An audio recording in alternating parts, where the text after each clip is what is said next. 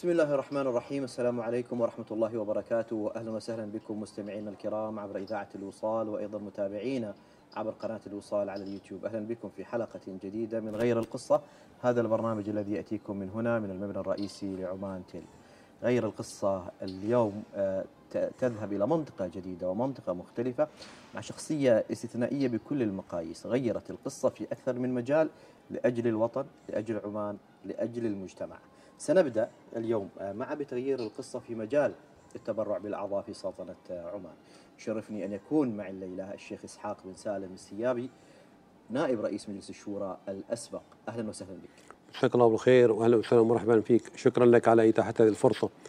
وأنا حقيقة اليوم محظوظ أن أكون أمام قامة إعلامية كبيرة الله يعني يحفظك الله يحفظك. وشكرا لك على كل حال وشكرا لفريق العمل معكم على جهودكم الطيبة وإن شاء الله تكون جهود موفقة لخدمة البلد. كل عام وأنت بخير أنا سعيد بلقائك التقينا قبل سنوات آه، نعم. وكنا أيضا في سهرة رمضانية عبر الوصال وتكلمنا عبر آه، مجموعة من المحطات عن سيرة رائعة آه، لكم الله يحفظك وما زلتم تقدمون الكثير للوطن ولعمان. الشيخ اليوم راح نمر عبر غير القصة على محطات أنت غيرت فيها القصة آه، إلى الأفضل، لكن خلني أبدأ من التبرع بالأعضاء. أنت غيرت القصة بكل ما تحمل هذه الكلمة من معنى. اولا كنت أول واحد آه، يعني يسجل التبرع بالأعضاء. ثانيا كنت من أكثر الناس اللي يحاولوا يوعوا المجتمع أيضا ويطرقون أبواب الجهات الحكومية لأجل التشريعات في هذا المجال. خلني أبدأ معك متى بدأت القصة معك في الاهتمام بالتبرع بالأعضاء؟ متى بديت؟ يعني متى بدأ الشيخ إسحاق يفكر بهذا الموضوع؟ الله يحفظك ويطول عمرك أول شيء كلمة شكر اسجلها لكم لتسليط الضوء على موضوع التبرع بالأعضاء وهذا المشروع أو الموضوع القضية وطنية مهمة صحية ما في شك هي لكنها جدا مهمة. فتسليطكم الضوء على هذا الموضوع. أنا أعتبره من ضمن ال- ال- الإنجازات الكبرى اللي قمتوا بها وحتقوموا بها إن شاء الله في المستقبل. التبرع بالأعضاء البشرية ما بعد الوفاة. حقيقة هذا موضوع بالنسبة لنا صار له فترة طويلة من قبل اقراره من الجهات المختصة. وكنت أتابعه حتى على مستوى معالي وزير الصحة سابقا. كنت اتابع الموضوع بحيث إنه يجب إن هذا الموضوع يظهر على العلن تتفق عليه الجهات المختصة. فهذا من واقع آه، مشاهداتي لكثير من المواقف. ولو رجعنا آه، قبل آه، لما كنت في مجلس الشورى شكل المجلس لجنة لدراسة الأخطاء الطبية. وحقيقة من هناك بدات ال- الاهتمام الفعلي. آه، لموضوع كم التبرع. سنة كم تقريبا؟ آه، سيدي الكريم أنا يمكن من التواريخ بالنسبة لي صعب أحفظها. آه، لأن التواريخ مترابطة لكن ممكن أقول لك تقريبا من أكثر من 15 سنة. من أكثر من 15 سنة. نعم من أكثر من 15 سنة. آه، عرضت على اللجنة كثير من القضايا. أصحابها يعتقد ان هناك في أخطاء طبية. تعرف كل حد قدم بما يراه. درسنا بعض الملفات لقينا أن هذه أخطاء طبية وقعت بعضها ما قبل وبعضها ما بعد لكن في أغلبها كانت آه، نتيجة آه، السعي المواطن من خارج البلد إنه ي- لأعضاء بشرية. تعويض أعضاء بشرية فقدوها في الكبد مثلا وفي الكلى كانت الر- الرئيسية. فمن هناك حقيقة يعني ابتدى الواحد بديت أعطي اهتمام بهذا الموضوع وأشوف انه موضوع يعني آه، إنساني قبل كل شيء. لما كنت طبعا أكيد في المجلس هناك نقاشات يعني لكن النقاش كان منصب تحديدا على موضوع الأخطاء الطبية. نعم نعم. بس الاهتمام بالتبرع نعم. يعني أنت استنتجت من خلال المشاهدات من خلال القراءات من خلال آه، حدث معين؟ نعم. هي قصة هي قصة طويلة ابتدت من هناك. من ابتدت هناك، من دراسة الملفات مع ال- لجنة الأخطاء الطبية. وسعي المواطن الخروج خارج البلد من أجل الحصول على أعضاء. والمواقف اللي تعرضوا لها هناك كثيرة. مواقف يعني أخطاء طبية كانت هناك وفي نفس الوقت يعني البعض منهم وقع في خلينا أقول يعني قضايا غش من قبل بعض المؤسسات خارج خارج البلد. فمن هناك ابتدى الاهتمام كثير وبنفس الوقت أنا متردد كثير على المستشفيات. مستشفيات هنا في السلطنة ومستشفيات خارج السلطنة. وأشوف الاحوال الناس وأغلبهم حقيقة. يعني تعرض لفشل في أعضائهم آه، الطبيه وبالتالي بحثوا عن البدائل. من هناك بدأ الاهتمام بدأ الاهتمام. آه، يعني وبعدين بدأت تطرق حتى لما خرجت من المجلس واصلت إنك تشوف آه، سواء وزارة الصحة الوزير أو تشوف حتى الجهات ال- الأخرى. بس هل كانوا مقتنعين يعني في ذلك الوقت؟ هل كان عندهم الاقتناع الحقيقي؟ والله شو أنا أقول لك أنا من خرجت المجلس حملت آه، الرسائل الكثيرة اللي كنت آه، حاملنا من في دا وأنا داخل المجلس. لأن المبدأ أنت ما تقوم بعمل لكونك في وظيفة معينة. فما بالك إذا كان العمل عمل إنساني. فعلا أنا تواصلت مع وزارة الصحة أكثر من مرة. وبحيث إنه هذا المشروع أو هذا ال- الملف يفتح بطريقة قانونية وبطريقة شرعية في نفس الوقت قبلها. الأخوان في وزارة الصحة يقول إحنا متواصلين مع الجهات المختصة بالتشريع آه، مثلا وزارة الأوقاف ومكتب الإفتاء في هذه الفترة. وفي هذه ما كانوا كثير يعني في اختلافات آه، كبيرة بين البعض. وحتى بعد ما تم إقراره أنا تفاجئت إنه هناك لا زال بعض منهم يقول لا هذا حرام هذا ما يجوز. عندي قراءات كثيرة درست آه، بعض التوصيات من مؤتمرات عربية ومؤتمرات إسلامية كانت تجيز. ما باقي إلا هنا اتخاذ القرار أنا أعتبره القرار الرسمي وأخذ حيز طويل وقت طويل حقيقة حتى لغاية ما تم إقراره. إيش إيش الجهات الشيخ اللي قابلتها؟ والله أنا أكثر شيء كنت بركز مع وزارة الصحة. وزارة الصحة. كنت مركز مع وزارة الصحة ولقاءاتي الغير رسمية مع بعض الأخوان في وزارة الأوقاف كنا نطرح هذا الموضوع وكان يقول نعم إحنا معنا اتجاه لدراسة هذا الموضوع بطريقة وإحنا شاركنا في مؤتمرات فقهية حوله. فلكن بالنسبة لي أنا أن الجهة المختصة وزارة الصحة وبالتالي وزارة الصحة هي المعنية أنها لكن بجانب شخصي بحكم علاقاتي مع كثير من الأخوان في وزارة الأوقاف وكنا نثير هذا الموضوع يعني وهذا اللي حاصل آه، هل قابلت سماحة المفتي أيضا عن هذا الموضوع سماح المفتي أنا ما قبلته بطر... ب يعني. بزيارة رسمية بلقاء رسمي. لكن كنت في فترة عنده وطرحنا هذا الموضوع. موضوع هذا ومواضيع أخرى. فالتمست من سماحته على أساس إنه ممكن ممكن. لكن تعرف مجموعة حلقات يجب انها تشبك مع بعض. انها تكون كلها متصلة. متصلة كلها متصلة. متصلة. يعني مسألة آه، العمل والمتابعة لأجل آه، أنه يتم آه، إيجاد تشريع أولا نعم. مسألة التبرع بال- بالأعضاء. وتقنين لهذه المسألة يعني بحيث أنها تكون بشكل قانوني نعم. واضحة للكل نعم آه، وجمع كل هذه الأطراف يعني نعم. نحن نعرف أي شيء جديد أصلا يكون أمامه تحديات فما. بالك هذه المنطقة صدق. الشائكة جدا لأنه مثل ما أنت أشارت آه، الشيخ يمكن كانت في بعض الأسر آه، تضطر يعني تشوف مثلا ابنها راح يروح منها يعني تشوف يعني الأم الأب ويسافرون يعني نعم. مثلا لبعض الدول ويتم النصب عليهم بين بين بين قوسين. أو يوجدون نفسهم أصلا في محاكم هناك مسألة فيها الاتجار بالأعضاء. صدقت وصارت يمكن صدق- صدق. لكثير الكثير من الحالات. نعم. آه والعلم وصل إلى مرحلة إنه يعني في يعني طرق كثيرة بحيث إنه الاستفادة من الاعضاء بع- يعني بعد الموت. لكن هذه الفكرة نفسها الشيخ فكرة مخيفة. يعني مخيفة لدى الأسرة مخيفة لدى حتى الأشخاص نفسهم. أنا كيف أتبرع بالاعضاء باعضائي بعد بعد الموت يعني؟ آه، المسألة ابدا ما سهلة. كيفية مناقشة هذه الفكرة؟ يعني وكيفية إقناع الناس فيها؟ إذا تسمح لي بعد فاصل قصير آه، نتحدث في هذا الموضوع. بشكل بشكل أكبر. نذهب إلى فاصل آه، قصير ثم نعود ونتحدث عن تغيير القصة في مجال التبرع بالأعضاء آه، في سلطنة عمان. بعد الفاصل. أهلا وسهلا بكم مستمعينا الكرام مرة أخرى ومتابعينا كذلك عبر قناة الوصال على اليوتيوب واليوم هذه الحلقة التي تأتيكم كالعادة حلقات برنامج غير القصة تأتيكم من هنا من هذا المبنى الجميل المبنى الرئيسي لعمان تل اليوم نتحدث عن التبرع بالأعضاء ولدينا أول آه، متبرع رسميا آه، بال- بالأعضاء في السلطنة. وأيضا آه، رجل يعني حمل هذا الملف ويعني دافع عنه أيضا بقوة الشيخ إسحاق بن سالم السيابي نائب رئيس مجلس الشورى الأسبق أهلا وسهلا بك مرحبا فيكم حياكم الله يعني آه، رسميا أنت من الأوائل ولا أول من من الناحيه ال- الرسمية كمتبرع خلينا نقول من الأوائل من الأوائل خلينا نقول يعني من أنت الأوائل متواضع ما من- تحب من- يعني أي. خلينا نقول من الأوائل لأن- الأوائل. لأن ال- الجهات المختصة هي عندها يعني البيانات. أكثر أيوة. لكن أنت أنت تبرعت بشكل آه، إنه كل الأعضاء التي يمكن التبرع بها صحيح؟ هن في حسب وزارة الصحة ستة أعضاء. ستة أعضاء. وحتى أنا من باب يعني من باب التفاؤل. آه، قلت إذا كان هناك في المستقبل.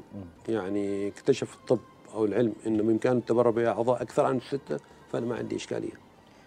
وبالتالي آه، الست الأعضاء اللي أنتم محددينها بالإضافة إلى أي عضو في في المستقبل المستقبل إن ممكن العلم يعني يتطور. يتطوروا فهذا اللي حصل يعني هذا في ميزان حسناتك بلا شك إنه هي أيضا خطوة تشجع الكل يعني وتشجع تشجع الجميع. الله يحفظكم هذه المسألة مسألة إنه واحد يتكلم عن التبرع بالأعضاء بعد الوفاة مسألة ما ما ما سهلة. الحين الناس الحين اللي تسمعنا تسأل الشيخ إسحاق يعني الشيخ إسحاق اتخاذ هذا القرار كيفية اتخاذ هذا القرار؟ إيش اللي دفعك؟ إيش اللي على الإنسان أيضا يفكر فيه وهو يتخذ هذا القرار؟ آه، أستاذ الأكرم طول عمرك. هذا قرار ما ما صعب. هو قرار ما صعب حقيقة. إذا كان الإنسان من داخل عنده المبدأ إنه يتخذه. الظاهر بالنسبة للبعيدين إنه قرار صعب. اللي شو اللي ما مر بهذا التفكير ما مر بهذه التجربة ما جاء في بالهم يشوفون إنه قرار قرار جدا صعب. السهولة فيه إنك أنت ناوي فيه وجه الله تعالى.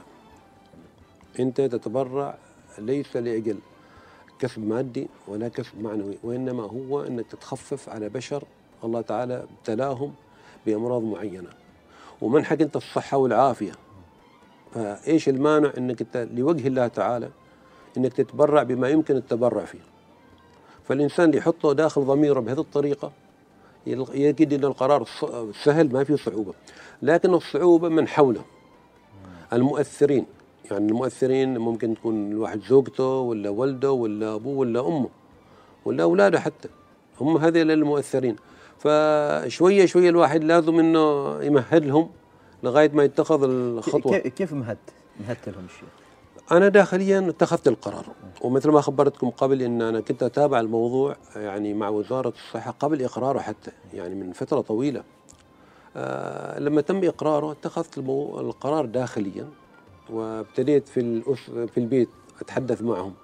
إيش رأيك بموضوع التبرع بالأعضاء؟ والله هذا عمل نبيل عمل إنساني في أجر عند الله تعالى. فتلقى أكثر ردود يعني آه، ما مشجعة. بعد فترة تقول والله إحنا أنا قريت في الدولة الفلانية كان عندهم تبرعات بالأعضاء وما شاء الله يعني لاقين آه، يعني آه، تشجيع والمجالس الفقهية أقرت والمؤتمرات أقرت. فزين الواحد خلاص اعلنتها ان أنا تبرعت بالأعضاء وخلاص يعني. آه، في البداية كانت عند البعض. ما أقول صدمة لكن يعني عدم تقبل. يعني هي- هي المسألة صعبة. خلينا خلينا نكون صريحين بغض النظر نعم. يعني يعني في النهاية اللي حواليك المسألة بالنسبة لهم ما سهلة يعني. ما بالنسبة لهم هم ما سهل إيه أكيد. طبعاً. بالنسبة لهم هم ما سهل خلاص خبرت من ترى اتخذت هذا القرار. لما جلست بعد اتخاذ القرار وجلست معهم بديت قبله. بديت قبل الفكرة وبديت قبل المبدأ وقال إحنا مستعدين على أساس إنه في الوقت المناسب ان نتبرع. فعندي أكثر من شخص في البيت مستعد. في, في, البيت. في البيت في بيتي هذا. في بيتي في بيتي. في بيتي. كلهم كلهم الآن مسجلين وكلهم ق- قناعتهم بالفكرة. هم ما كلهم مسجلين ولا مسجل حد فيهم لكن كفكرة عندهم هم الاستعداد. يعني يمكن يم- يمكن أنا ما بغى أضغط عليهم. يعني ما بغى أقول لهم خلوا المستشفى وبالتالي سجلوا أساميكم بحيث إنه بعطيهم حرية لكن اجد في في أنفسهم قبول. يعني يمكن ما اتفاجئ إذا كان بكرة واحد ولا اثنين منهم صاروا يسجلوا في السجل إنه سجلوا. بدون سجل. هو الان السجل موجود. آه وأنت كنت من أوائل أنت تريد تقول أنا من أوائل ما تريد تقول أول. آه، يعني أنت من أوائل الناس اللي سجلوا. عادة الآن لما اول واحد يسجل نعم. الله يعطيك طولة العمر. الله يحفظك. آه، يعني بس عشان أيضا الناس اللي تسمعنا تعرف. نعم. عاده إيش إيش يصير؟ يعني آه، لا سمح الله رب العالمين أراد يأخذ امانته في أي وقت من الأوقات الله يعطيك طولة العمر. الله إيش اللي يصير بالضبط؟ يعني هل إنه والله مثلا آه، تلقائيا بحكم القانون لازم في خطوات معينة؟ إيش اللي يصير؟ هو شوف هذه آه، يحتاج لها نقاش كثير وكبير حقيقة حولها. يعني أنا وضعت اسمي وأعطوني بطاقة المتبرعين وبلغت الأهل في البيت وإخواني و- وزوجتي قبل كل شيء وأولادي. إن أنا خلاص لو لا قدر الله صار لي ظرف أنتوا تواصلوا مع الجهات المختصة وبالتالي بلغوهم. آه، أنا كنت أتمنى من وزارة الصحة أنا كنت أتمنى من وزارة الصحة أنها تعمل نوع من البرامج التفاعلية والتواصل مع المتبرعين. تتابعهم آه، تسجل في سجلات وزارة الصحة في كل المستشفيات. إنه هذا فلان من ضمن المتبرعين وبالتالي قد يقول واحد يقال لا قدر الله حادث معين في صلالة في مسقط في نزوة. فيفترض إنه يكون مربوط يعني ما تترك لأنه آه، طبيا أنا ما متأكد من المدة اللي ممكن يزرع فيها، شيء ثاني وزارة الصحة عليها إنها تجهز آه، فرق طبية متخصصة. يعني هل وزارة الصحة مستوفية هذا الجانب ولا ما جاهزة؟ ولا ما هل جاهزة؟ جاهزة؟ أنا ما أنا ما متأكد. المستشفياتنا جاهزة. لأن الاحظ آه، سكون. يعني وزارة الصحة سكون. يعني قمت فترة أن أنا أتواصل معهم بنفسي. يا جماعة الخير إذا كان عندكم برامج توعوية ترى أنا مستعد أشارك فيها. وأكيد غيري من المتبرعين مستعدين يشاركوا فيها. لكن مع الأسف الشديد. هم لهم سياستهم وحتى شكل أعتقد جمعية أو لجنة أنا عرفت أني أكون عضو فيها.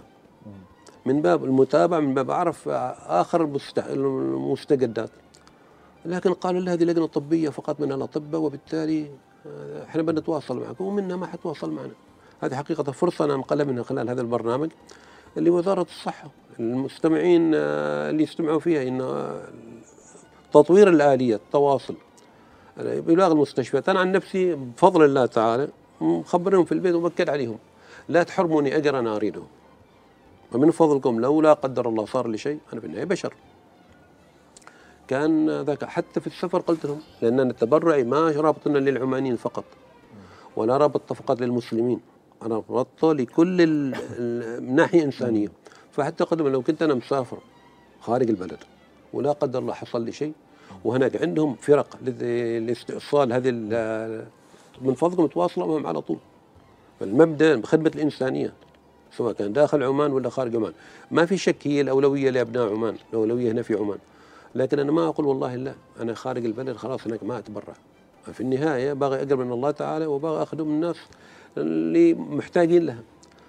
آه يعني هذه في انقاذ حياة أشخاص يعني ما في شك، ما في يعني شك. بشكل سريع وبشكل مباشر. ما في شك. يعني الشيخ أنت الآن يعني سجلت ولسه يمكن النظام ما واضح أيضا بشكل كبير. في تشريعات معينة لكن ما سيحدث. نعم. لسه الآن من الجهات المعنية وأنت أشرت إلى أهمية إنه وزارة الصحة تكون أكثر يعني تحركا ربما في هذا الموضوع بشكل أفضل. نعم. بس للناس الحين يمكن اللي تريد تقول لك يا أخي أنا أه، بحدني أيضا عندي هذه التحدي من الجانب النفسي. نعم. وعندي هذا التحدي من الجانب أيضا ال- الديني نعم. لأنه م- أعتقد في في فتاوي أه، يعني واضحة نعم. في إنه هذه المسألة مباحة. بيش تنصحهم الناس اللي عندهم تردد نفسي أو اللي عندهم تردد أيضا من الناحية الدينية؟ آه من الناحية الدينية تم إقرارها. وبالتالي خلاص، تم. تم اقرارها وبالتالي ما عاد فيها شك ما يعني. عاد فيها شك ولا فيها اجتهاد. حسب المعلومات اللي معي تم إقرارها وبالتالي الأمور جدا طيبة. فما في هناك شك آه إن الواحد يكون متردد من الناحيه الشرعيه هذا جانب من الناحيه النفسية من ناحية يعني عليه الإنسان يفكر أكثر. آه هنا دور على الجهات المختصة. بعدين أرجع عليها مرة ثانية. يعني يمكن لها أدوار ما ظاهرة بالنسبة لي أنا. مثلا آه التوعية الإعلامية. وهذا حقيقة البرنامج اليوم. هذا نعتبر نوع من التوعية الإعلامية الكبيرة. لكن عن طريق قنوات أخرى وعن طريق مواقع أخرى آه، وزارة الأوقاف والشؤون الدينية حقيقة لها دور كبير تستخدم مثلا منابر خطب الجمعة المحاضرات لتوعية الناس. إحنا الجانب الشرعي انتهينا منه إنه تم إباحته وبالتالي التشجيع عليه. اذا بقى قضية الجانب النفسي. أنا لما اسير أسمع محاضرة اليوم في الجامع أو أسمع من خطب خطب الجمعة إن في دعوة للتبرع. أكيد إذا كان هناك عندي داخليا في نفسيا إني أنا ما مرتاح حينشرح الصدر. حينشرح الصدر وعلى الأقل أقوم أقرأ أكثر عن فوائد التبرع بالاعضاء فهي مجموعه مجموعة آه، وسائل يفترض أنها تكون مترابطة. يعني آه، هذا الجانب النفسي آه، أعتقد إنه مهم وأنت أشرت يمكن الجهات ال- الحكومية خاصة وزارة الصحة أعتقد نعم. إنه عليها دور دور كبير. نعم. ويمكن الآن بالنسبة لجيل الشباب نعم آه، يمكن مثلا تكون عندهم أسهل شوية نعم. من ال- الجيل ال- الأكبر الأكبر سنا. آه، الشيخ آه، اليوم في العالم العربي يعني أيضا هذه المسألة جديدة يعني مش هي مسألة منتشرة نعم. وانت أكيد مطلع على التجارب الأخرى في العالم العربي. نعم. كيف العالم العربي في هذا الموضوع؟ سكون سكون سكون. يعني تم إقراره قد يكون أنا ما عندي إحصائيات حقيقة لكن ألاحظ يعني حتى البرامج لما تجي تشوف البرامج ال- التي تبث عن طريق القنوات العربية عن طريق الصحف العربية ما تتطرق إلى قضية التبرع. هم حطوا سووا برنامج وأعلنوه لكن ما يشجعوا عليه الآخرين. هل هل في دولة من الدول العربية متقدمة شوي في هذا المجال أكثر؟ نسبة وتناسب مع والله عشان أكون صادق ما ما ما عندي عندك ما عندي عندك. حقيقة ما عندي المعلومة. والتجارب التجارب الغربيه آه، الآن كيف ماشية في هذا الاتجاه؟ يعني التجارب الغربية ماشية بكل سهولة. يعني عندهم التبرع وحتى في بعض الدول حسب ما سمعت إنها تبيع يعني تبيع بغض النظر قضية الحلال حلال حلال لا، لا، ولا حرام بالنسبة لهم هم. إيه. يعني أنا أعرف أشخاص صاروا دول آه، في آسيا ودفع مبالغ هائلة لأجل التبرع من طريق مستشفيات آه، رسمية مش عن طريق مثلا أطباء من تحت الطاولة لا.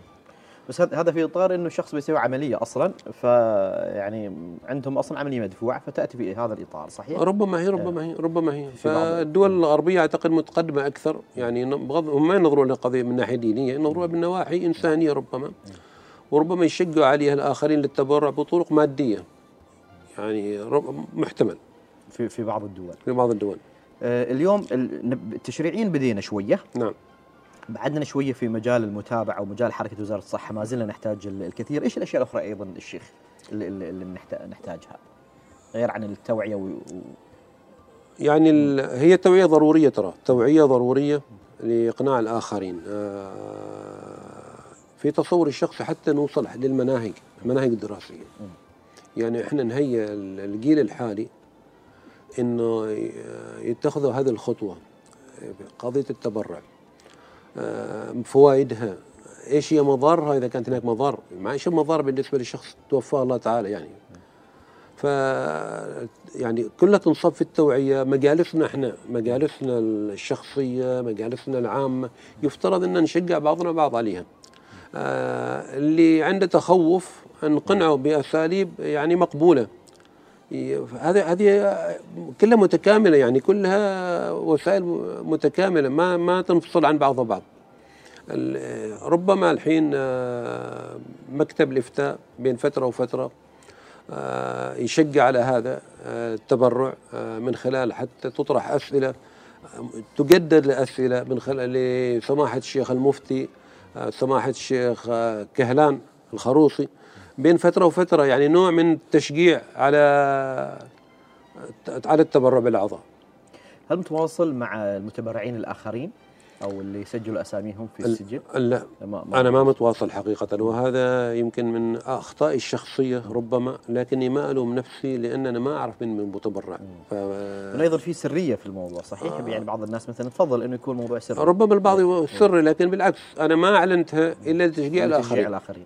لو أنا معك إنه أي واحد يقدر يعلن هو الأفضل على أساس إنه يشجع أيضا الآخرين لمساله لا لا. لا أنا الإعلان أشوفه جدا يعني جدا شفاف أنت أنت كيف تشجع الآخرين؟ أنا كيف أشجعك إذا أنا ما خبرتك إن أنا لأنه نحن محتاجين التوعيه للتجديد الموضوع. نعم. يعني هو محتاج إن أنت تخبر الناس عنه بشكل جدا كبير وتوعي. صدقت شيخ أنا بروح الفاصل. بعد الفاصل أيضا بنرجع لهذا الموضوع وبنرجع أيضا إلى يعني الفرق بين يعني ال- المدافع عن هذا الموضوع موضوع متعلق بالتبرع بالأعضاء والسعي لأجل آه، يعني نشر آه، سواء التوعية فيه أو إنه تقر الجهات الحكومية هذا الموضوع بشكل قانوني.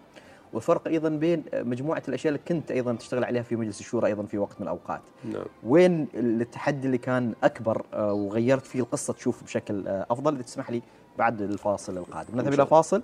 معنا اليوم الشيخ إسحاق آه، بن سالم السيابي والحديث عن تغيير القصة في مجال التبرع بالأعضاء في السلطنة وأيضا راح نمر إلى ملفات أخرى. بعد الفاصل. أهلا وسهلا بكم مستمعينا الكرام. مرة أخرى نواصل غير القصة من المبنى الرئيسي لعمان تل الليلة. ضيفنا هنا الشيخ إسحاق بن سالم السيابي نائب رئيس مجلس الشورى الأسبق. حياك الله. الله يحييك بالخير ويسلمك أستاذ الكريم. الله يحفظك. يمكن الحديث عن التبرع بالأعضاء. حديث جديد على البعض. في بعض الناس ما تحب هذا الحديث الأشياء المتعلقة فيما بعد ال- ال- الحياة واللي ما بعد الموت ومزعج بالنسبة لهم وأنا أتفهم آه، هذه المسألة تماما.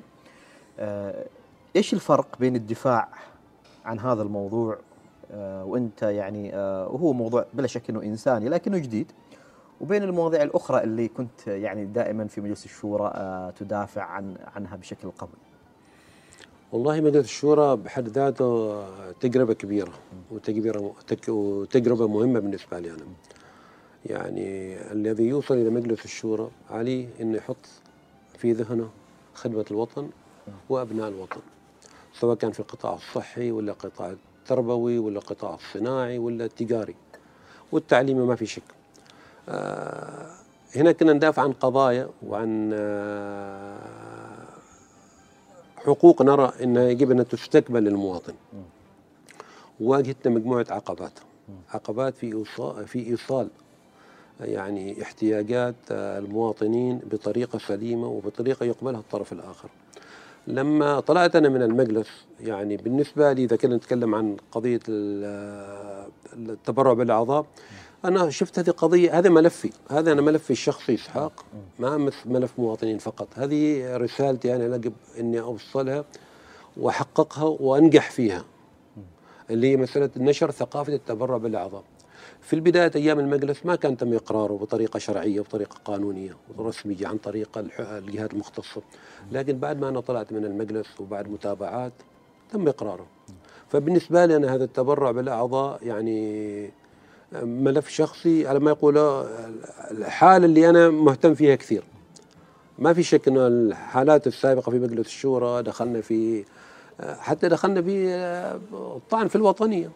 أنا بأخذك لهذا الموضوع بعد شوية لأنه يعني واحدة من القصص الشهيره اللي أنت غيرت فيها القصة نعم. أه بتكلم عنها لاحقا وهي وقفة معروفة يعني كانت لك عندما كنت نائب لرئيس مجلس الشورى وكان أحد أه واحد من أهم الوزراء يعني حاضر نعم. في نقاش جدا مهم وصورة شهيرة يعني نعم. أه نشرتها حتى الصحف والتلفزيون في ذلك الوقت. أه اليوم في مجموعة قصص يمكن أنت تستذكرها من خلال الناس اللي أنت شفتهم وعانوا في موضوع إنه يسافر للخارج ويريد والله آه العلاج ولكن آه يتم سواء النصب عليه أو حتى ربما تعريض حياته للخطر بشكل جدا كبير. إذا بس تذكر لي قصة أو قصتين آه ويعني ونسمع الناس أيضا هذه الأمثلة اللي هي جدا مهمة وتقرب لهم الصورة. الله يحفظك الله يطول عمرك، شوف آه، من ضمن المؤثرات علي شخصي اني اهتم بهذا الملف آه، عندي شخص صديق. هذا الشخص آه، اشتكى بعض الألم في الموقع مال الكلى يعني بالجهة اللي فيها الكلى فصار إلى دولة آسيوية بحيث أنه يعمل فحوصات يعني هذه من أغرب القصص وأنا مسؤول عنها حقيقة عن روايتها. قالوا له عندك كلية واحدة تالفة ونستأصلها. ما في علاج؟ قالوا له ما في علاج. وهذا الكلام القصة اللي أكلمك عنها من فترة طويلة واقعين واقع فيها. ماشي إلا استئصالها. وإذا ما استأصلتها الكلية الثانية بتروح عليك. قالوا طيب سلم الأمر وجلس في هذه الدولة وفهموا خلاص إحنا الكلية شليناها ودفعوا الرسوم لشال الكلية وقالوا الحين خلاص خلي بالك على نفسك ولا تشيل أشياء ثقيلة وغيرها وغيرها. رجع إلى عمان وعاش الدور إنه كلية واحدة مشلولة وبالتالي عايش على كلية واحدة. فكان قلق إن الكلية الثانية لا تنضرب في هذه الفترة في عمان ما كان آه، قطاع غسيل الكلى. يعني منتشر مثل الحين ومتوفر كثير. فبعد فترة جاء ألم في المكان الثاني من الكلية. قال خلاص عقب هذه الكلية راحت. راح نفس الدولة بس مع مستشفى ثاني. مخبرهم بالسالفة فحصوا. قالوا لا لا يا فلان. عندك الكلى الثنتين موجودات. كيف؟ كلية مشلولة من كم سنة وهذا مكان القرح والشك؟ قالوا لا لا. أنت عندك تشوه خلقي داخلي.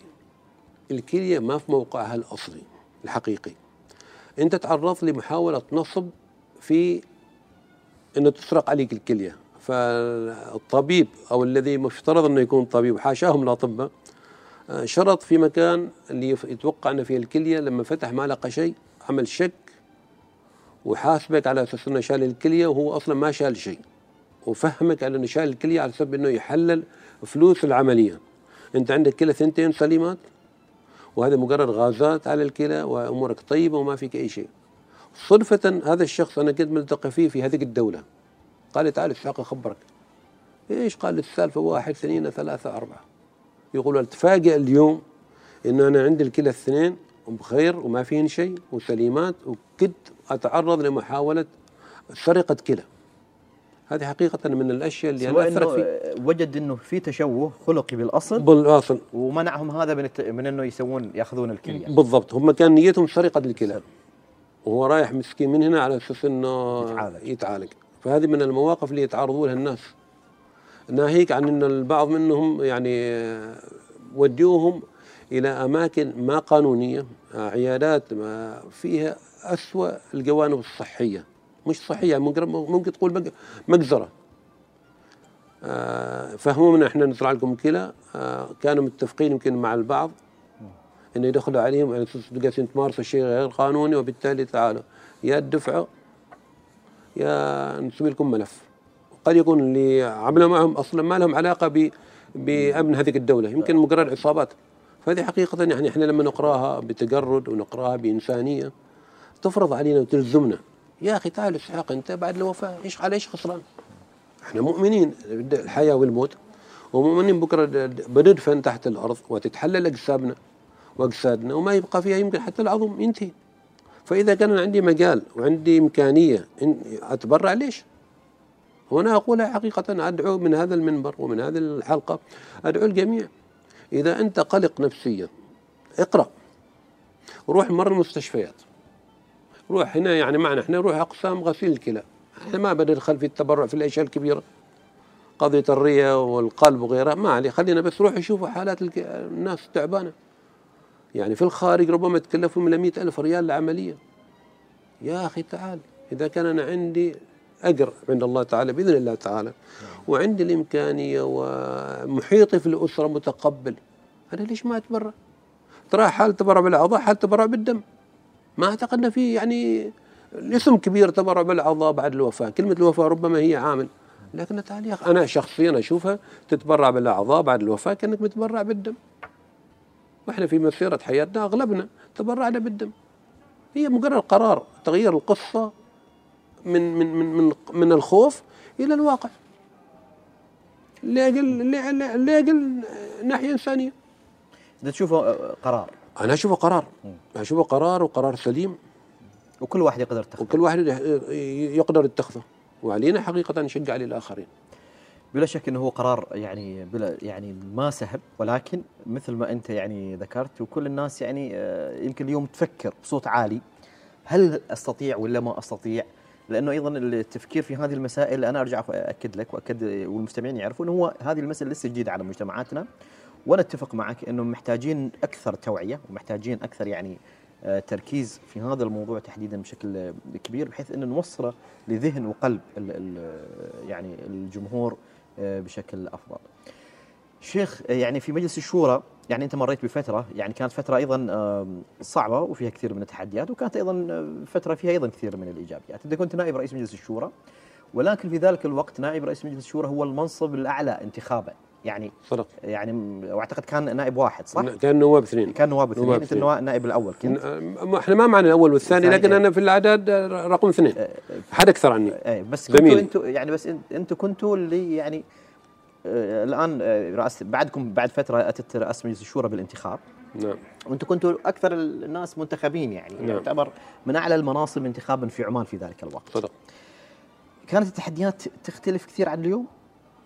ولا تشوفها متشابهة؟ هذا السؤال عميق سؤال مهم حقيقة. و التحديات في هذه الفترة كانت أكبر على المقاسات اللي إحنا كنا نشوفها. اليوم المجلس يعني ما أطعن فيه وأعضاء المجلس حقيقة باذلين جهد كبير لكن أنا ما أتابعهم كثير. لأني ما أشوف أن قضايا جدا مهمة تطرح. وإذا طرحت فترة ما حد يتابعها. ما في شك أن هناك كثير من الأعضاء حاليا لهم دور كبير ولهم آه، بصمات ظاهرة. إحنا في الفترة السابقة آه، أعلى منصب منتخب كان نواب الرئيس. وفي هذه الفترة أنا أذكر كتبنا رسالة للمقام السامي. نلتمس كأعضاء من ضمن مجموعة أشياء أن الرئيس يكون منتخب. رئيس المجلس إنه يكون منتخب من بين الأعضاء. من بين الأعضاء. يكون الحكومة ما تعينه. جلاله السلطان رحمة الله عليه يعني آه، السلطان قابوس إنه يعطي يعطي الصلاحية للأعضاء إنهم يختاروا رئيسهم. فكتبنا رسالة وفيها بعض الأشياء الأخرى اللي إحنا كنا نتوقع. أنا شخصيا أتوقع إنها تخدم الم- المسيره الديمقراطية وتخدم مسيرة المجلس في في إنه يحقق نجاحات أكبر. آه، لاحقا جاءت الموافقة السامية أن أعضاء المجلس بإمكانهم ينتخبوا رئيس المجلس وبالتالي رئيس المجلس منتخب. أنا لما استرجع الأحداث الحين كأني ألوم نفسي. أقول يا إسحاق أنت استعجلت كيف؟ إنك يا ريتك ما وقعت في هذه الوثيقة. لأن في تصور الشخصي إحنا بعدنا ك ك كأعضاء في المجلس آه، ما معنى هذه التجربة؟ اللي ننتخب فيها الرئيس رئيس المجلس. لما يتعين عن طريق الحكومة أول شيء لما صار انتخاب نزل اللقب الرسمي من معالي إلى سعادة. في تصور أنا الشخصي كمراقب هذا شوية ضعف دور رئيس المجلس في قضية التواصل مع الوزراء كان من وزير معين إنه جلالة السلطان رئيس من رئيس للمجلس معين إنه جلالة السلطان يخاطب وزير. فاحس ان الكفة يعني متساوية. الحين قراءتي أنا الشخصية لا. لهذا السبب إن المجلس إحنا كناخبين وكمواطنين ما شايفين إنه قايم بهذاك الدور اللي إحنا نتوقعه. ولما تتابع الشارع في الوقت الحالي تحس إنه من الصعب تقنعه بدور المجلس. بدور آه، يعني ما في شك إن هناك جهود كبيرة مسوية من قبل اعضاء المجلس والمجلس مجتهد. آه، احتمال احتمال حط تحت ثلاث نق- آه، سطور إنه الجانب الإعلامي مغيب في مجلس الشورى. يعني أنا طالبت أكثر من مرة في هذه الفترة باصدار مجلة متخصصة من مجلس الشورى آه، تخاطب فيها المجتمع.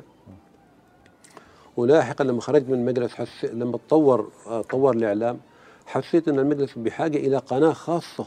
إحنا معنا قناة رياضية معنا قنوات أخرى. اذا إحنا محتاجين قناة إنه قناة تكون خاصة بمجلس خاصة. بالمجلس آه، تزرع وتغرس في الجيل الحالي مفهوم المجلس الشورى مسؤول- مفهوم البرلمان في لا المستقبل وتبين له إنه هو أيضا مشارك في صناعة القرار. وهو مشارك في صناعة القرار. آه، الشيخ آه، كانت هناك لقطة شهيرة يعني هذه اللقطة آه، أنت غيرت فيها القصة بشكل جدا كبير ومشهد يمكن كثير من الناس اللي آه، يتذكروه من ذلك الوقت صعب ينسوه اللي هو المشهد لما كنت أنت آه، يعني نائب رئيس للمجلس وكان في واحد من أصحاب المعالي ال- الوزراء من الوزراء المهمين جدا أعتقد معالي أحمد بن عبد النبي مكي كان نعم، نعم. كان معالي أحمد عبد النبي مكي نعم وزير الاقتصاد الوطني. والمشرف على وزارة الماليه نعم. والمعني بالملف الاقتصادي في ذلك نعم.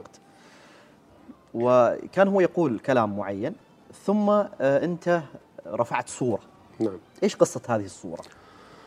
هذه القصة قصة صورة غيرت أشياء كثيرة إيجابية لأجل المواطن. آه، إحنا نلف على كثير من المناطق والقرى في ولاية السماين وحتى في خارج ولاية السماين لأنك كنائب رئيس المجلس أنت أصبح دورك أكثر عموما. وأنت منتخب. فشايفين أحوال الناس أحوال الناس الفقر الحاجة.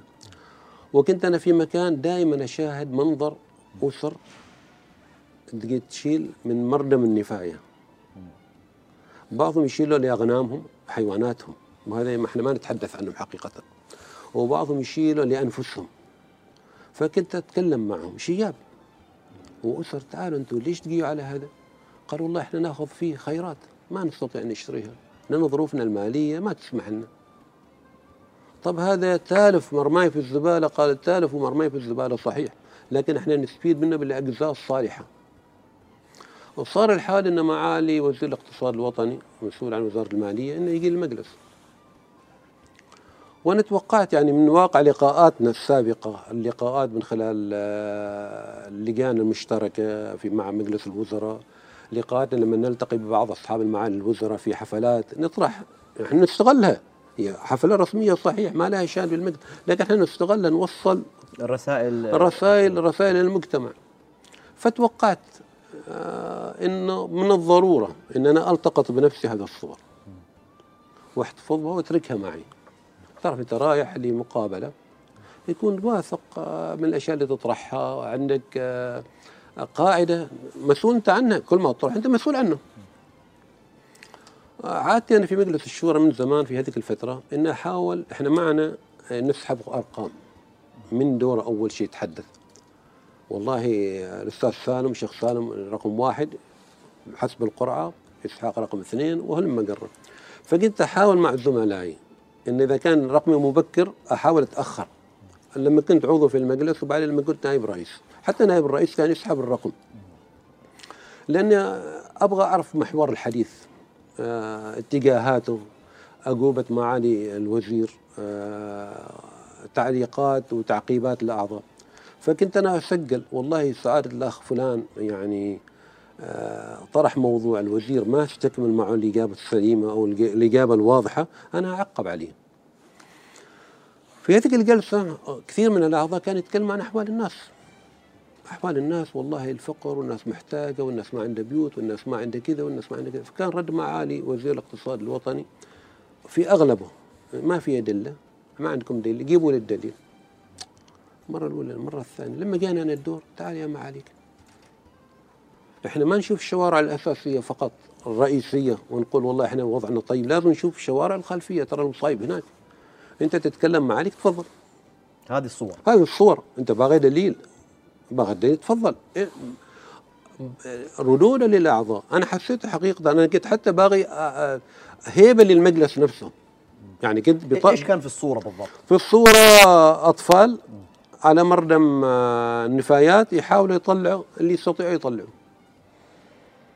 وهذا مشهد حي ومتكرر كان.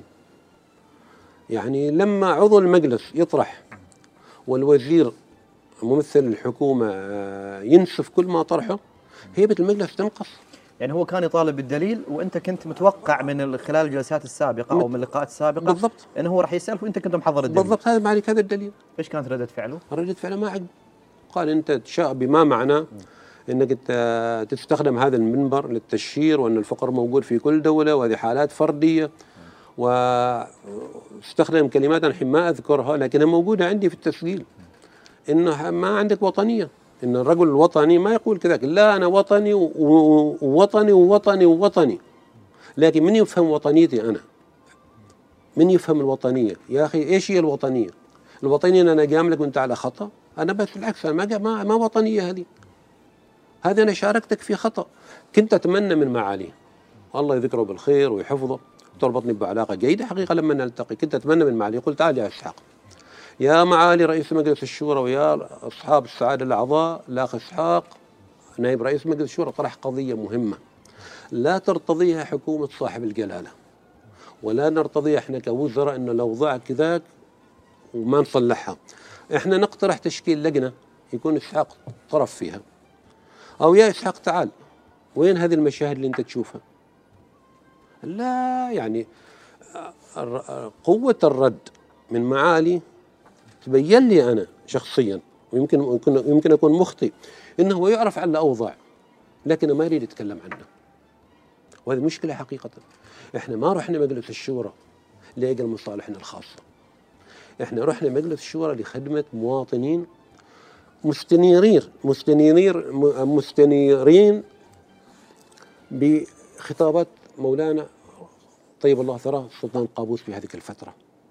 إنه يريد للمجلس شأن. ويريد المجلس يكون يعون للحكومة ويعون لجلالة السلطان. إذا إذا أنا قاسم على مصحف إني أقول ما يخدم البلد وما يخدم المواطن وأقول كلمة الحق أنا لا يمكن أشوف الخطأ وأسكت. لو كان معالي في هذه الفترة قال تعال يا إسحاق خلينا نشوف. معنا وزارة التنمية الاجتماعية معنا هيئات خيرية. أنا وزير الاقتصاد هو لما يبغى كان يعطي من مبالغ لمشاريع كان يستطيع بكل سهولة. إذا هذا الجانب. الحمد لله رب العالمين. أنا سمعت بعد ما خرجت من انتهت الجلسة وغيرها بعد بأيام أن هناك شكلت لجان داخلية من خارج المجلس وأنها تدرس هل الكلام بقال إسحاق صحيح ما صحيح وغيرها. وكان قد يكون البعض ربما ربما إنه يشير بالخيانة حتى حال إسحاق إنه هذا خان البلد بطرحه وإنه يفترض ويفترض عليه قلنا ما عليه إذا في شيء بس اتصلوا بنا وحدي اجيكم تراني. أجيكم مكفت. إذا أنا غلطان أجيكم مكفت. أما قضية إننا لا يعني يعني اللهم صل على سيدنا محمد. أقول لا والله الخطأ ما موجود لا.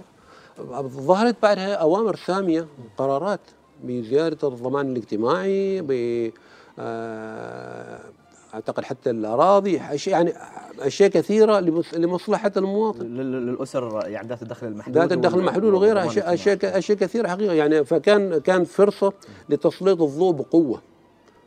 عاد الحين ممكن أنا اسألني أنت الحين سؤال. تقول لي إسحاق لو تكرر هذا المشهد بتكرره أقول لك أكرره. لأني ما متأسف عليه. أنا ما قلت شيء شخصي حالي ولا أبغى أصلا شيء شخصي حالي. أنا قاعد أخدم وطن لأجل أمر الله تعالى نعم. وإرادته ومشيئته ولأجل أنه مجلس الشورى يكون له دور كبير. ما دور كبير في معارضة الحكومة. دور كبير أنه يوصل الرسالة بكل شفافية. أنا إذا كنت مسؤول حكومي وحملت أمانة إذا يفترض أن أنا أسمع الحقيقة وأعالجها. هذه تقول لي ليش استخدمت منبر مجلس الشورى؟ أنا استخدمت منبر مجلس الشورى في ذيك اليوم لأجل أول حاجة أول حاجة إيصال المعلومة بالطريقة اللي هو باغنها. أنت باغي ادله تفضل ما عليك. هذه واحدة. الشيء الثاني هيبة المجلس. يعني أكثر من عضو يطرح هذه هذا الطرح ويقال له جيب دليل معناته أنت ما صادق. اذا إذا أنا أطعن في نزاهة وفي أمانة وفي صدق أعضاء المجلس.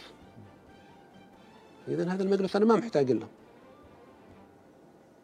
أنا ما محتاج له هذا المجلس فبالتالي هذا كان وبت يعني ما نقول ضحينا ضحينا بأشياء ومستعدين نضحي لا ومن الطبيعي أصلا إن يكون هذا النقاش يكون في المجلس يعني بالضبط. طبيعي جدا يعني في بالضبط. كل يعني سواء في مجلس الشورى أو أي مجالس أخرى في العالم المجالس اللي عادة منتخبة عادة يكون فيها ممثل الحكومة وممثلي يعني المجالس المنتخبة عادة يكون النقاش بينهم هناك في قبة آه يمكن المجالس يمكن يمكن المجلس. كلام أنا ما قلته لكن أقول الحين حقيقة بعد هذه القضية كم يوم فكرت في نفسي إن أنا ضروري اتنحى عن عضوية عن عن عضوية المجلس. بعد هذا إي الحادث اي بعد هذا الحديث أنا بتنحى عن عضوية المجلس. إيش قاعد أنا أسوي في المجلس إذا كان الكلام ما مقبول؟ فاتخذت في نفسي قرار التنحي وقلت بالباكر إن شاء الله تعالى بكتب رسالة طلب التنحي. وعندي ما شاء الله في ولاية سمايل من عليه ممكن الدور لكن خلاف نصحت نص- نصيحة محب لي. قال لي من لا. من من ديت النصيحة؟ من شخص ما يمكن من شخص عزيز. عزيز. قال لي اسحاق لا تتنحى.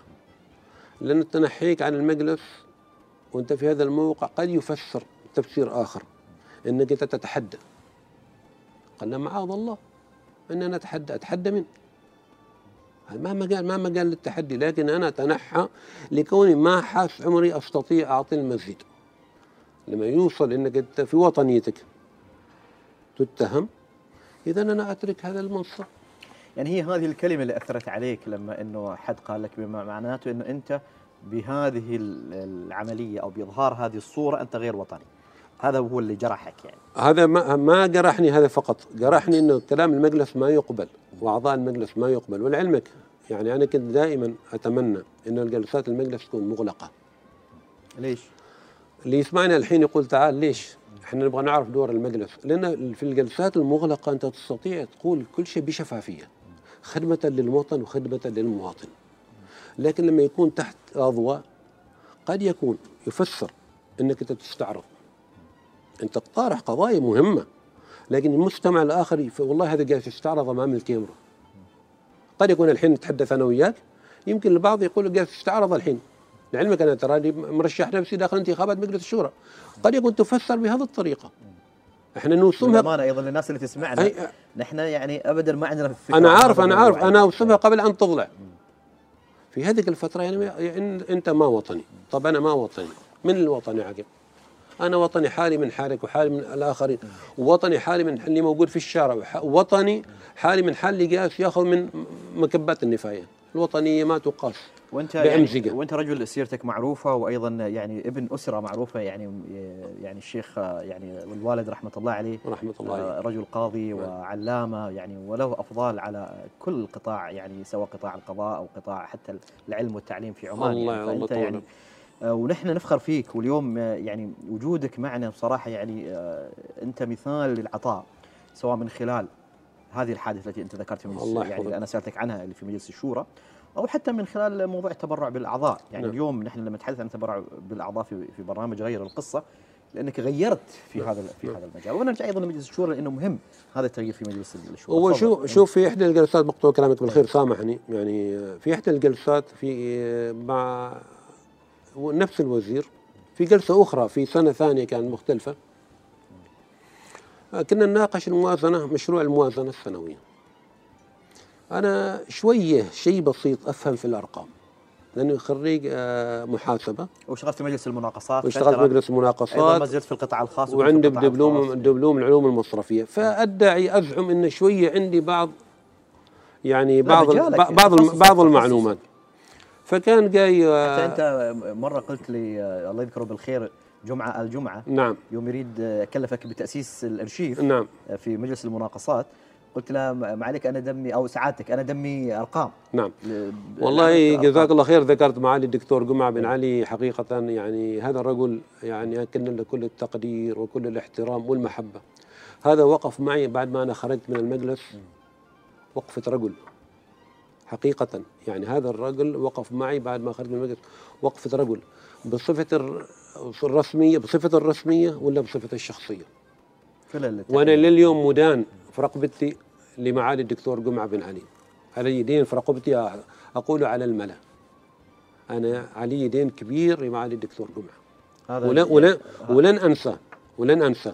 ف هذا من ألو... من وفائك آه، شيخ. وهي هذه الحقيقة. آه، وهو يستحق يستحق ما في شك، ما في. شك. أنا أنا قطعت لي عليك ال- ال- الموضوع ال- التسلسل فيما نعم. يتعلق بالأرقام بس أنا كنت حابب بيت اكد أيضا. للمستمع إنه أنت رجل أصلا ضليع في في عالم الأرقام بالضبط. طيب. فوانا لما جاني الدور أسأل كان معالي وزير الاقتصاد الوطني يعني يجاوب للأعضاء في كل التفاصيل البسيطة فأنا جبت الأوراق اللي عندي قلت له ما عليك ترى هناك حوالي 600 مليون ما ظاهرة وكانت هذه جلسة مغلقة وأنا اتكلم الحين في تصور الشخص صار له 15 سنة فإذا كان الجلسة سريه أعتقد خلاص يعني. يم- يمكن انتهت. قلت له ما عليك 600 مليون أنا ما فاهم منها. اشرح لي. اشرح لي إياها. قال لي لا يا أخي أنا ما أعرف هذا سؤال فني. ساعات الوكيل بيخبرك قلت له ما عليك انت انت أنت جاوبت على كل الأسئلة بقى هذا السؤال. أقول له قال لي لا. آه، سعادة الوكيل مجتهد يمكن يمكن يمكن. ضيق الوقت شايف إنه والله يبالغ. قال لي إسحاق تعال عندي المكتب بخبرك أنا رحت فتحت الميكروفون خاطبت الأعضاء. قلت لهم يا إخوان سعادة يقول تعال للمكتب بخبرك عن 600 مليون. لكن أنا باغي تو أعرف عشان إحنا كلنا نعرف. لعل أنا غلطان يمكن 600 مليون موجودة في الحسابات وأنا ما قارنها صح. قال لي لا آه، أحسن. ما عليك خلاص بيجينا اسحاق المكتب وبنفهمه هناك. قلت له أنا فاهم. لكن أنا أطرح إحنا جالسين نناقش ارقام فهذه من المواقف اللي الواحد يطرحها. يعني ليس نكاية بأحد ليس عنادا لأحد. لكن تعال ما هذا مجلسنا؟ ما مجلس الشورى هذا. ما صدرت فيه مراسيم سلطانية. وأعطيت الصلاحيات. إحنا ما خرجنا عن الصلاحيات. إحنا ما خرجنا عن الصلاحيات نمارس صلاحياتنا لكن في وقت أنا أمارس صلاحياتي وأنت ما تعجبك هذه مشكلة عندك ما مشكلة عندي أنا أوجه تحية تقدير لمعالي أحمد عبد النبي مكي وجه التحيه وكان على فكرة ضيفنا في ليلة من الليالي ما. شاء الله يعني رجل آه، يعني, يعني، أي. أنا ما الومه في هذا في هذيك الفترة قد يكون هو يقوم بواجبه كوزير لكن أنا أقول للمجلس ما نخلي الحلقة الأضعف. وبعدين الشيخ أيضا نحن أيضا نقول للمستمعين بالعكس هذا النقاش مطلوب اليوم. إحنا نحن لما نتكلم عن يعني أشياء حدثت مثلا في وقت من الأوقات ونقاشات بين سواء أصحاب المعالي اللي كانوا يمثلون الحكومة في طرح بعض الملفات أو أعضاء مجلس الشورى اللي يمثلون آه، يعني يمثلون الناس كونهم منتخبين في مناقشة الملفات. هذه مسألة جدا طبيعية ويفترض أنه دائما نتكلم عنها حتى في وسائل الإعلام. آه، طرحت أنا قضية أخرى إذا كان تسمح لي يعني إذا كان تسمح لي بروح للقضايا الأخرى. نعم. بروح أيضا لأنه مهم جدا أنت يعني آه، موضوع تغيير القصة في أيضا في مجلس الشورى أيضا. هذه مسألة آه، ملفتة. آه، وعلى فكرة هذه الحادثة نشرتها أيضا آه، بعض الصحف ونشرتها وحتى التلفزيون نشرها في ذاك نعم. الوقت. نذهب إلى الفاصل ومعنا الليلة الشيخ إسحاق آه، بن سالم السيابي في غير القصة. هذا البرنامج الذي يأتيكم من المبنى الرئيسي لعمان تل.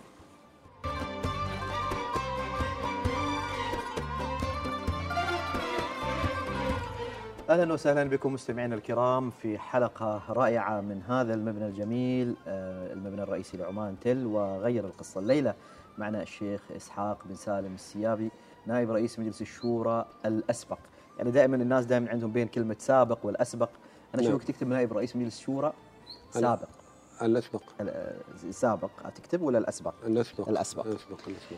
آه، الشيخ عند الحديث بلا شك عن المحطات اللي أنت غيرت فيها القصة في مجلس الشورى هذه المحطة واحدة من المحطات المهمة اللي هي آه، مسألة المواجهة المباشرة بدليل في ذلك الوقت آه، يعني أثار الكثير يعني من ردود الفعل ربما ردود الفعل اللي ما كانت آه، متوقعة لكن بلا شك إن هي دفعة إلى الأمام في مسألة آه، الشورى ومشاركة المواطن في صنع القرار.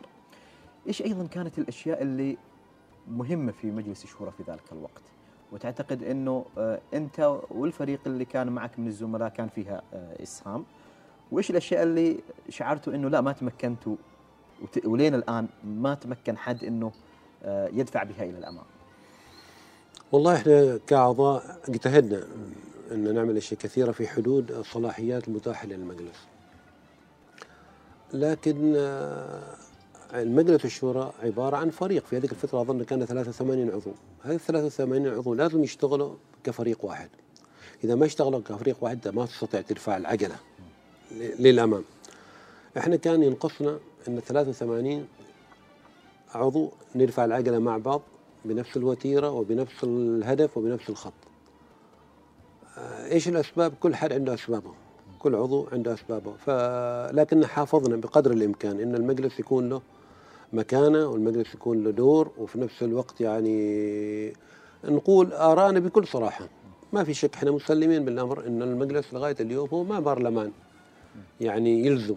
هو يقدم استشارة للحكومة قبلتها واللي قال السلطان قبلها قبلت الحكومة أهلا وسهلا. ما قبلت الحكومة آه، ما معناته السكوت من وجهة نظرنا. أن المجلس عنده وسائل أخرى حتى في اللقاءات.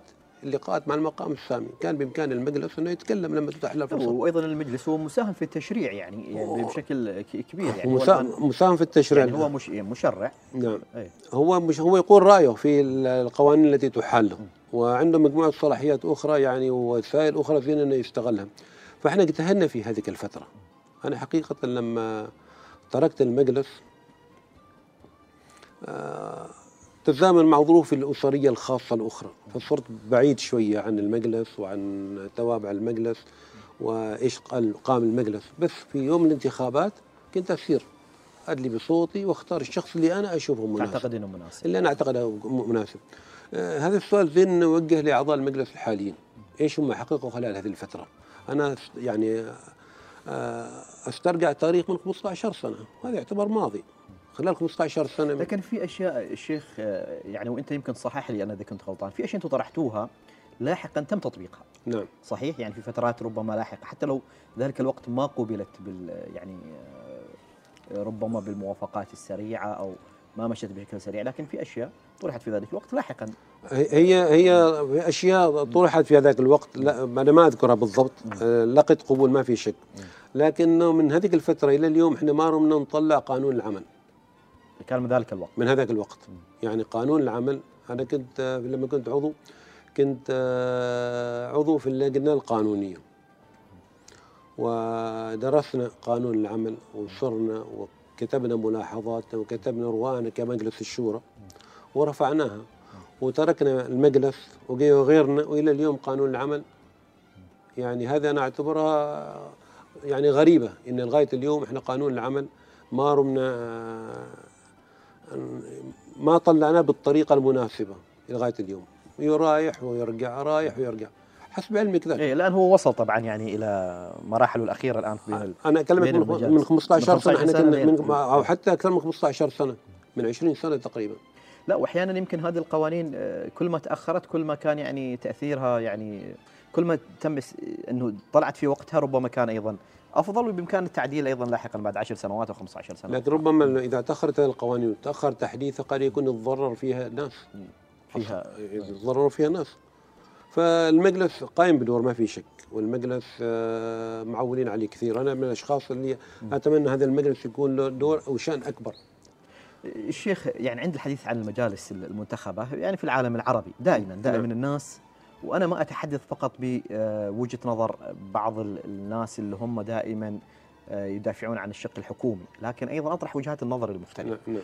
أقول لك يا أخي نحن في مجتمعاتنا العربية المجالس المنتخبة لما تأخذ كل الصلاحيات الكاملة تكون مؤذية للمجتمع ولتقدم المجتمع أكثر من آه، المجالس اللي آه، فيها نوع من الجانب الشوري أكثر. أنت إيش وجهة نظرك؟ هل مع المجالس المنتخبة اللي هي تمتلك التشريع 100% ولا المجالس اللي مساهمتها في التشريع مثل وأنا يمكن أكون تحليلي خاطئ لكن أشوف إنه اليوم مجلس الشورى مساهم في التشريع يمكن بنسبة 80% إلى 70% قد يختلف معي الآخرين في, في النسبة. وجهة نظر الشيخ إسحاق؟ وجهة نظري أنا أنا ما مع إعطاء المجالس كل الصلاحيات. لأن مثل ما خب مثل ما تفضلت وقلت وأنا مؤمن فيها المجالس إذا أعطيتها كل الصلاحيات ما حتكون آه، مساعدة. للتنمية. وفي هناك نماذج كثيرة في الدول إحنا نعرفها.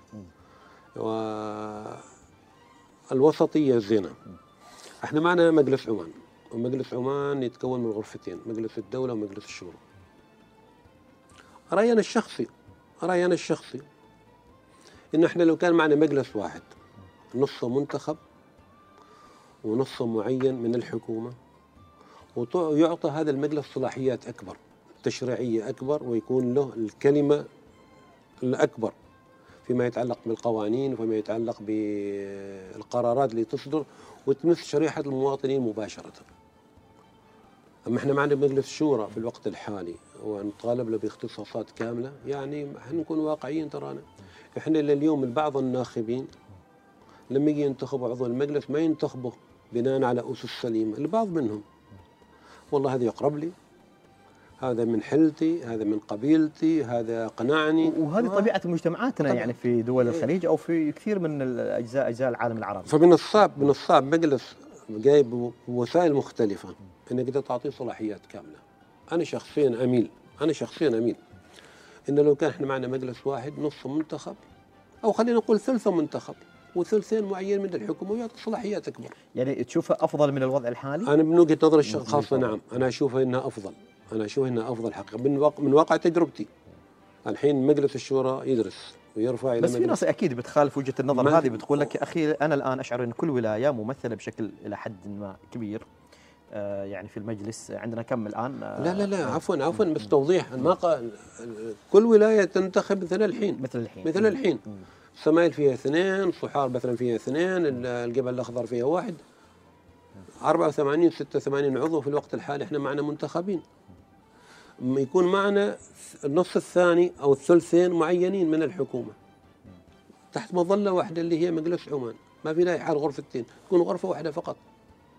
أه، أنت يعني مع تجربة الغرفة الواحدة عالميا أه، معظم كثير من الدول ماشية على تجربة الغرفتين. يعني الحين لما نشوف يمكن أه، المملكة المتحدة نعم. أيضا لما نشوف أيضا الأردن على سبيل المثال. يعني معظم الدول عندها تجربة الغرفتين وهي تعتقد إن هي النموذج الأفضل. تجربة الغرفة الواحدة يعني وين النماذج اليوم اللي تعتقد إن هي ناجحة في تجربة الغرفة الواحدة؟ آه، بالنسبة لبريطانيا يعني واصلين إلى مرحلة إحنا ما في الوقت الحالي من الصعب أن نوصلها، يعني يجيهم رئيس الوزراء معهم رئيس وزراء.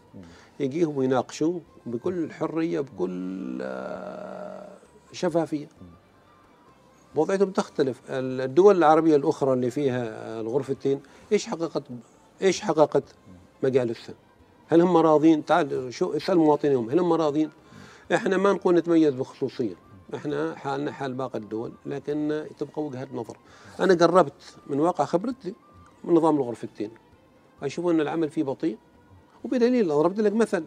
أنا قلت قاصد قانون العمل. قانون العمل صار له فتره طويلة. إحنا لو كان معنا غرفة واحدة فقط خلينا نقول نص نص أو ثلثين وثلث يدرس القوانين مرة واحدة خلال جلسة واحدة خلال قاء واحدة خلال تحت إدارة واحدة. نظام واحد. نظام نظام واحد. ويرفع توصياتهم للمقام السامي والمقام السامي بما يرى في النهاية هو ولي الأمر وللسمع والطاعة. هذا رايي أنت؟ سألتني وأنا جاوبت. لا لا نسمع رأيك بالعكس يعني. هذا رايي بالعكس يعني شوف يعني هو هو الجميل إنه دائما نطرح ارائنا وحتى لو اختلف البعض. أنا متأكد إنه في كثير من الناس تختلف مع هذا الرأي اللي أنت نعم. وفي ناس تؤيدك مليون بالمئة في, في هذا الرأي. آه، اليوم الممارسات فيما يتعلق الآن عندنا الناخب.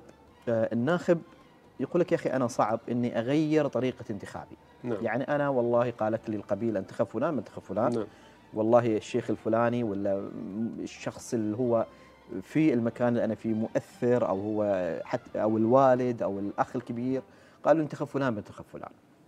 وفي لاحقا عضو العضو اللي راح يمارس آه، يعني آه، مساهمته سواء التشريعيه ولا ولا الرقابية يرجع يقول لك يا أخي أنا طالع من هذا المجتمع وأنا انعكاس لهذا ال- ال- المجتمع وأنا بظل أتابع أيضا قضايا هذا المجتمع الصغيرة والتفصيلية والآن في هذه المجالس البلدية الحين اللي طالعه أيضا بصلاحيات آه، بصلاحيات أكبر. هل أنت مع عضو مجلس الشورى إنه يترك كل الأشياء المتعلقة بالولاية لأعضاء المجلس البلدي وفقط هو يركز هنا بس فقط في المبنى هذا الموجود في مسقط بالأشياء ال- الرقابية والتشريعية؟ هو شوف آه، أنا حاب يعني أعرف إني جاي آه، أقابل آه، الله يحفظك. الشيخ سالم وضليع واسئلته حقيقة كلها يعني بحاجة إلى عمق وبحاجة إلى إن الواحد يستوعبها ويفهمها قبل أنا طلبت منك محاور اللقاء هو صحيح ما و- وأنت ما رحنا- رسلت لي. لا آه. أرسلت لك المحاور مع- معظمها متعلقة ب ب بت بت يعني ب إلا أنت. صار إيه، إيه، إيه،. الآن. المهم ال- المجلس البلدي شل حمل ثقيل على عضو مجلس الشورى حمل ثقيل حقيقة وهذا جيد بحد ذاته أنه عضو المجلس البلدي يتفرغ أكثر لاحتياجات الولاية. وقايم بدور عضو المجلس البلدي. وحقيقة يعني يمكن آه، من خلال هذا المكان أنا اليوم أوجه تحية لهم لكل أعضاء المجلس البلدي في كل الولايات وكل المحافظات. وخصوصا أعضاء المجلس البلدي في ولاية سمعين. أوجه لهم التحية والتقدير على جهودهم اللي إحنا أنا شخصيا لاحظنا فيها تغير وفيها تقدم أفضل فلهم الشكر. آه، بقى عضو مجلس الشورى. هي تراها لها تفرغ عضو مجلس الشورى لأعمال القوانين وأعمال المجلس الأخرى. هذا شيء جيد. لكن اليوم الشارع يقول له يقول انتخبني صوت لي. يقول أنت مو تسوي أنا مو باغل لك. طلع كنا باغيين الخدمات الوزارات موجودة وعضو المجلس البلدي موجود.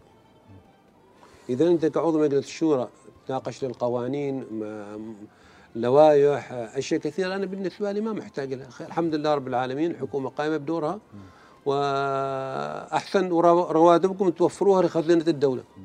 ونسمع هذا الطرح. ونسمع نسمع هذا الطرح. إذا هنا عضو مجلس الشورى حيفقد آلية التواصل مع المجتمع.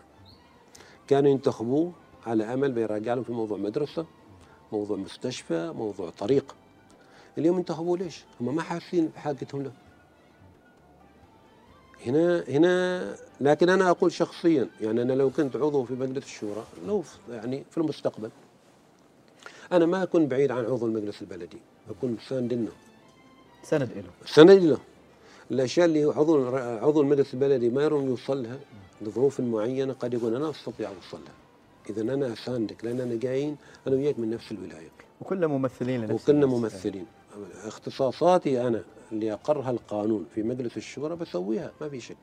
لكن اكون سندك وع- سندك وعضيدك. مثل ما يحق لأي واحد أيضا آخر إنه يساندك من الولاية. بالضبط يعني. بالضبط إيه، بالضبط إيه. كان بالضبط. لحين ال- ال- العضو مجلس الشورى هذا اللي حيواجهه من الناخب.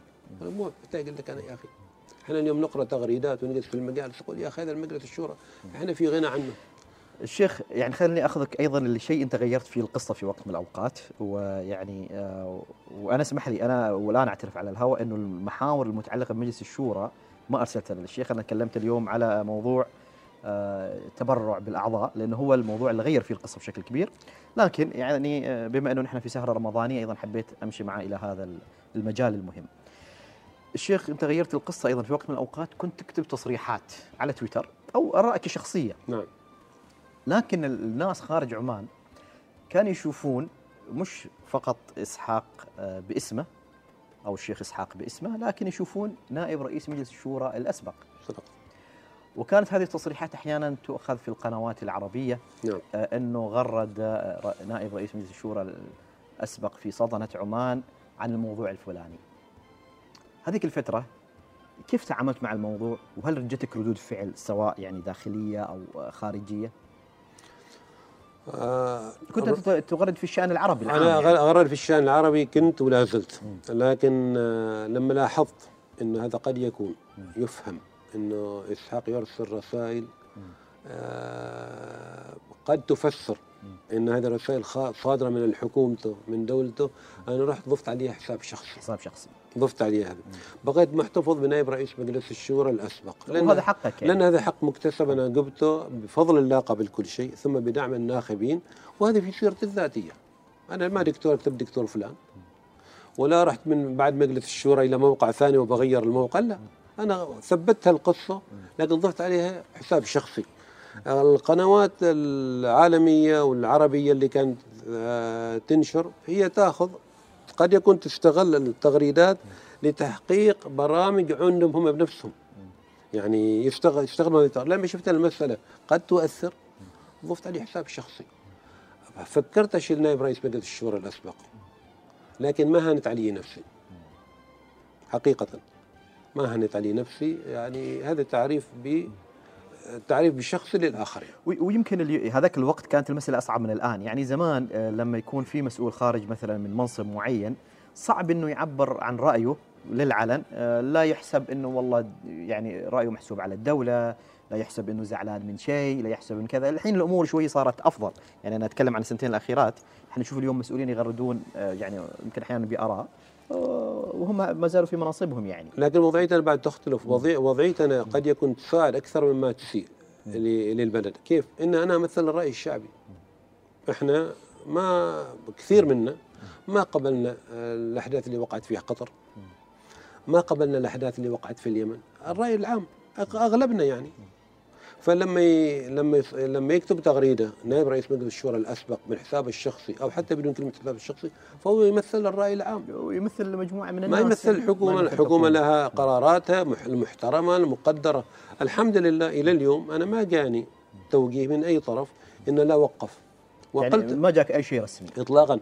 وقلتها قبل قلتها قبل. إذا كان حسابي أنا مال تويتر قد واحد من المليون يسبب إحراج للدولة أنا بلغي من من هذاك. واطلع الحين من المقابله لا غنه إذا كان بلغت في انه لا والله هذا يسبب إحراج للحكومة يسبب إحراج للدولة ينقل صورة سيئة عن أبناء عمان أنا مستعد. وهذا الكلام أنا قلته قبل. صحيح. وأنا ذكر حتى أنا سألتك يمكن في واحدة من المقابلات عن هذا الموضوع وأنت فعلا بالضبط. لكن الوضع جيد الوضع جيد. إحنا نفس الشيء يعني نشارك العالم بآرائنا. نشارك العالم ب ب يعني بما نشعر فيه.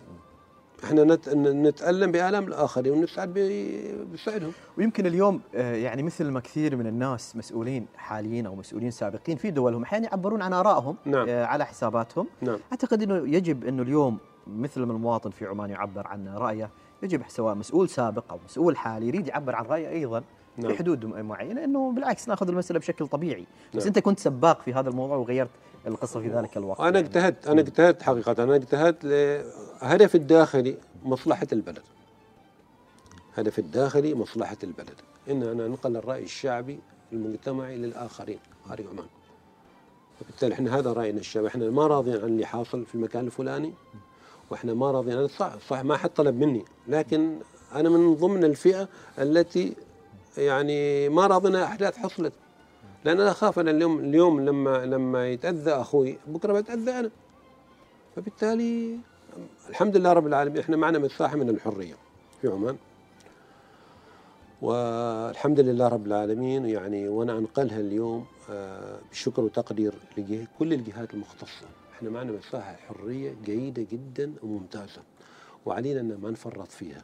نفرط فيها كيف؟ إن ما نتجاوزها بالاساءه لبلدنا لإساءة لمجتمعنا لإساءة لمذاهبنا لإساءة إلى حتى ديننا الإسلامي. مساحة الحرية جيدة وهي لعلها فرصة نوبل للجهات اللي عندها اهتمام بالدراسات.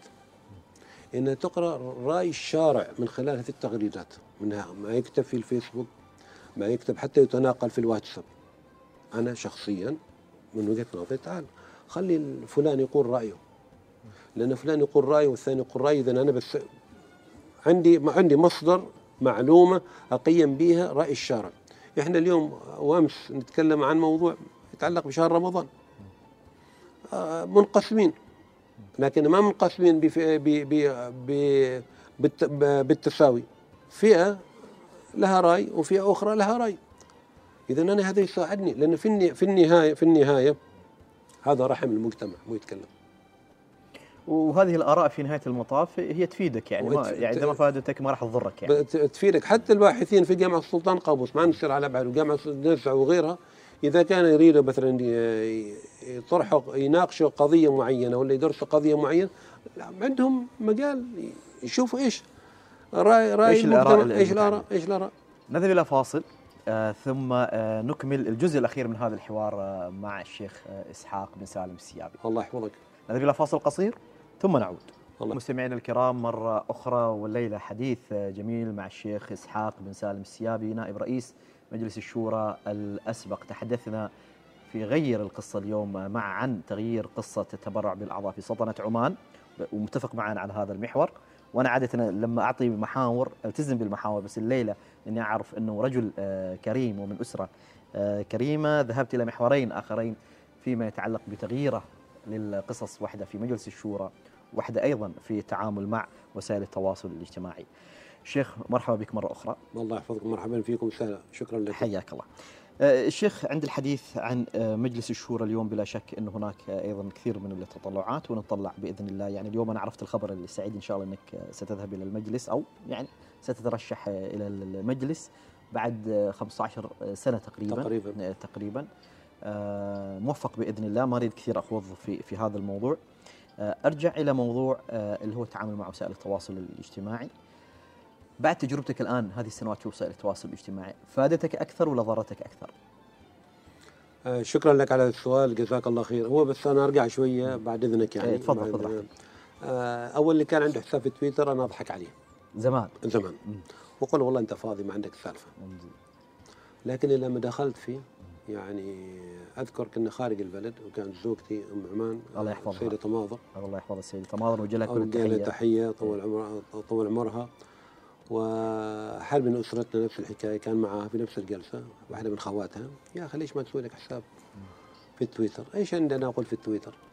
يا على الأقل تابع ما يحصل في الساحة. وخصوصا أنا كنت في الغربة.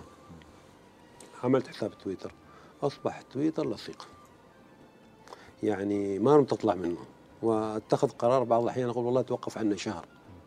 لكني ما أستطيع ما أكمل أربع خمسة أيام.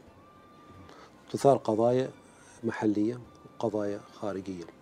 آه تويتر بالنسبة لي أنا الحين أصبح آه شغل الشاغل. حقيقة الصديق الأقرب مع التقدير لكل الأصدقاء ما في شك يعني. آه، أتابع من خلاله يعني ما يحدث آه، في العالم كله. تعرفت من خلاله لمجموعة أصدقاء خارج البلد وداخل البلد. إلى اليوم إحنا نتواصل معهم ما شفتهم. فتويتر لأني أحاول إني استخدمه بما يتناسب للغرض اللي مخلوق اللي مصنوع بالتويتر وموجود. آه وصل شغفي للتويتر إني وثقت حسابي. لأن في فترة من الفترات لاحظت إنه يريدوا آه على ما يستخدمون الكلمة يهكروه يعني آه يقرصنوه فقلت أنا بوثقه. وكون بالتالي مسؤول عن أي تغريدة تطلع من هذا الحساب. ما بكرة واحد يطلع لي تغريدة وينسبها لي وبالتالي أنا ما عندي. أنا أحس أن تويتر جيد وحقيقة آه، إذا تسمح لي خذ راحتك.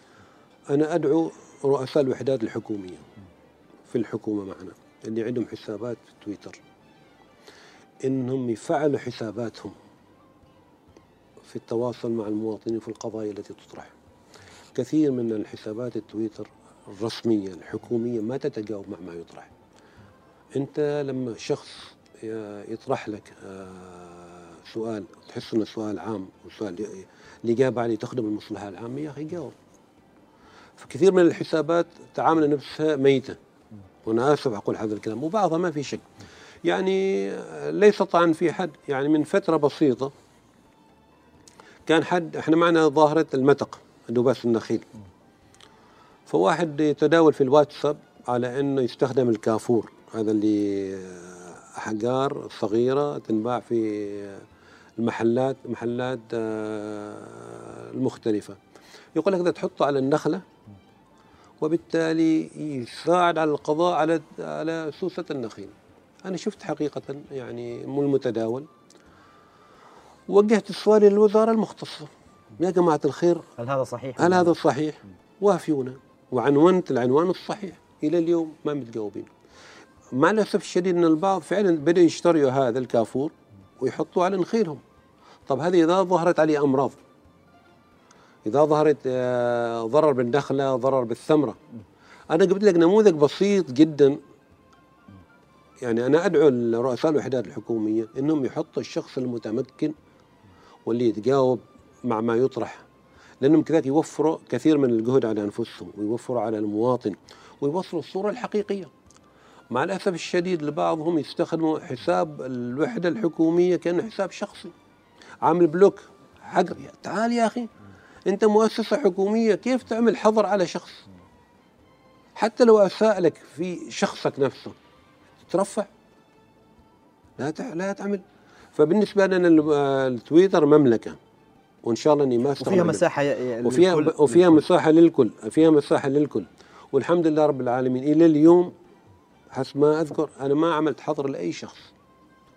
بالرغم ان اتعرض في كثير من الأحيان إلى إلى طعن إلى سب إلى شتم لكن أقول تعال أنا جيت على هذه المساحة تواصلت مع العالم اذا أنا أتقبل. اللي يدير الحساب اللي ماسك الحساب. أنت ما تعرف هذا دكتور هذا متعلم هذا جاهل. إذا أنت ما دمت دخلت في هذا الفضاء هذا طفل أحيانا إيه. اي لكن أقولها إذا كان حسابي في التويتر ممكن أحس إنه يسبب أذى على بلدي أنا بوقفه. ولا شك تجربتك يعني جميلة وطرحك أيضا جميل شيخ إسحاق لمن هو متابع. اليوم قبل ما أختم معك نرجع لموضوع التبرع بالأعضاء. نعم. آه، بلا شك إنه آه، تجربتك أنت اليوم آه، مميزة. كانت في مجموعة من الرسائل انت أرسلتها إلى سواء وزارة الصحة أو حتى إلى إلى المعنيين. اليوم أيضا في جمعية صح أو رابطة أنشئت نعم. إيش طبيعة هذه الرابطة؟ أنا استاذنك بعد إذنك يعني أه قبل ما نتكلم في هذا الموضوع ما دام تكلمنا عن تويتر حقيقة أوجه تحية والتهنئه للأخوة في اليمن والأخوة في السعودية والأخوة في إيران أنه ابتدت العلاقات تتطور إلى ما هي مأمول ونوجه لهم تحية حقيقة لكل القائمين على الجهود بالتقريب بين الأحبة بين الأخوة بين الأصدقاء. جهود كثيرة بذلت. فأنا أوجه لهم تحية وأهنيهم وإخواننا في اليمن وإخواننا في السعودية وإخواننا في إيران. قد يكون في الفترات السابقة اختلفنا في بعض الطروحات لكن اختلافنا كان لأجل مصلحة أمة عربية وأمة إسلامية. اليوم الحل قريب والنتائج إن شاء الله تكون ملموسة للجميع وصار هناك بين تبادل وفتح سفارات فتهنئة عودة على موضوع سامحني يعني لا لا بالعكس يعني بالعكس. يعني إحنا تحدثنا عن تويتر في تويتر في سهرة رمضانية وبالعكس يعني تحدثنا عن تويتر وتحدثنا عن القنوات العربية اللي كانت تنقل تغريدات الساق فكانت أغلبها منصبة في هذا في هذا الملف في, في هذا الملف حقيقة. فالحمد لله رب العالمين إحنا وصلنا إلى ما وصلنا إليه بفضل الله قبل كل شيء بفضل المخلصين. في دولنا إنهم جمعوا الشمل. وكلنا فخورين وكلنا اليوم وكلنا وكلنا يعني بدور عمان في هذا الموضوع ما في يعني. ما في شك. بدور عمان وبدور آه، مولانا قناه السلطان. الله يحفظه الله يحفظه. هذه الرابطة اللي تفضلت ما يتعلق بالأعضاء آه، البشر التبرع بالأعضاء. أول ما شكلت سمعت عنها تواصلت معهم. يا إخوان يعني نهنيكم على هذه الرابطة ونتمنى أن هذه الرابطة تقوم بدور التوعية المفقود. ما هو مفقود بمعنى المفقود لكنه آه، يعني القليل. فإحنا يدنا على يدكم ونبغى إنكم تعلنوا آه، مقركم وين؟ آه، تعلنوا الأعضاء. دخلونا إحنا كمتبرعين حتى نحضر اجتماعاتكم. نسوي ندوات مع بعض. وتواصلت مع أكثر من شخص بالتليفون. وكان كل واحد يعقني على الثاني كل واحد يعقني على الثاني. فقال لي على الواحد قال إحنا هذه الرابطة فيها من الدكاترة وأنتم ما دكاترة لكن إن شاء الله إذا احتجنا لكم بنخبركم. ومرة واحدة أنا وجه دعوة لهذه الرابطة كونوا قريبين من المجتمع. كونوا قريبين من المجتمع. أوجه حقيقة لقناة الوصال ولك الشيخ سالم تحية كبيرة على إثارة هذا الموضوع. حقيقة هذا واجبنا يعني تحية كبيرة وأنا أقول لهم يا أخواننا في الرابطة ويا أخواننا في وزارة الصحة يعني نبغاكم تكونوا مضرب المثل في توعية المجتمع. إحنا جالسين نوعي بجهودنا الشخصية وملزمين أدبيا وإنسانيا أن نوعي الناس. لكن عليكم دور كبير أنا أشوف أنه دور مفقود. يعني واحد جالس يركض من قبل إقرار البرنامج لأجل إقراره. وأول ما أقر ما ما أدعي إن أنا الأول لكن أتصور أنا كنت أول واحد مسجل بصفه رسميه إلا إذا كان هناك آه، في سجلات وزارة الصحة شيء ثاني كان موضوع آخر. ولقيت منهم التشجيع ولقيت من الوزير نفسه يعني الاهتمام وزير الصحة. آه أنقلها تحية لمعالي الدكتور هلال السبتي. هذا رجل حقيقة أنا تعاملت معه في بعض القضايا الصحية وما لقيت منه إلا كل التعاون وكل التجاوب وكل آه التقرب من المجتمع. ما في شك إن وزارة الصحة وزارة ملفها ثقيل وإن الجهد كبير. لكن موضوع التبرع بالأعضاء البشرية أنا أتمنى عليهم وأتمنى على معالي الدكتور هلال إنه يعطي اهتمام أكبر. ما في شك هو ما مقصر لكن حقيقة أتمنى يعطي اهتمام أكبر. هذه ملف نبيل ملف إنساني ملف إحنا نبغاه يكبر يكبر بأسماء المتبرعين يكبر بأسماء ال ال ال اللي اللي انشال منهم الخوف النفسي. ترى إحنا جالسين نبني للمستقبل. إحنا جالسين نبني للمستقبل. أولادنا اليوم الله يسلمهم والله يحفظهم. قد يكون بكرة محتاجين. اذا إحنا نزرع لأولادنا ونزرع للغير. يعني أنا شخصيا شخصيا أنا ما راضي. أنا ما راضي عن الجهود التوعوية اللي جالسة تقوم بها الرابطة. ونقول لهم عتب. يعني إحنا نحاول نتقرب منكم. كل تغريدة هم يسويوها في تويتر وتوصلني أنا أعمل لها رتويت على طول. من باب هذا هذا ملف ما بسيط ترى ملف كبير جدا ملف, وملف كبير. مهم إقناع المجتمع فيه لأنه في بداياته يعني. وملف كبير ومهم إقناع المجتمع فيه لأنه في بداياته وإحنا ما نبغى يرجع على ورا نبغى يكبر هذا الملف ويتحسن ونبغى بكرة نشوف مراكز متخصصة للزراعة. مراكز متخصصة للزراعة. نبغى ربط ملفات فلان إسحاق متبرع فلان متبرع كل المستشفيات في البلد رابط مربوطة. بين فترة وفترة يكون التواصل مع المتبرع بين وزارة الصحة. يا أخي على الأقل لكم يوم سنوي. وما بيكون عددهم كبير الحين أصلا. وما بيكون حتى لو كان عددهم أي كبير أي أنت توجه الدواء حتى من باب الإعلام. هم بين فترة وفترة يسووا أعتقد حل المتبرعين بالدم المتبرعين بالدم يستحقوا التكريم. ويستحق التقدير وما في شك إنهم لا وأنت ذكرت مثال مهم المتبرعين بالدم ما زال في تحدي في التبرع بالدم. هو يعني موضوع من زمان مطروح فما بالك بهذا الموضوع الجديد اللي محتاج إذا كان أكبر. اذا كان وزارة الصحة تقول إن أنا ما اريد اوعي المجتمع لأن أنا ما عندي إمكانيات الكادر الطبي ولا الوسائل ولا غيرها إحنا ندعو حقيقة وزارة الصحة وندعو المسؤولين في هذا البلد بمضاعفة الاعتمادات المالية. أنا أتمنى أشوف مراكز متخصصة لنقل الأعضاء البشرية. أبغى أشوف مبنى متخصص في مسقط مبنى متخصص في محافظة الظفار في الداخلية في الشرقية في الظاهرة. مركز متخصص في كل مناطق عمان في الباطنة دون استثناء فم سندم. فقط للأعضاء ممكن يجيك سؤال يقول لك يا أخي ما كثيرين. طيب ما إحنا ما باغينهم كلهم مرة واحدة. نبتدي بمحافظة مسقط. نوعي الناس يا أخي نوعي الناس نشجعهم. يعني نبتدي حتى في المناهج الدراسية.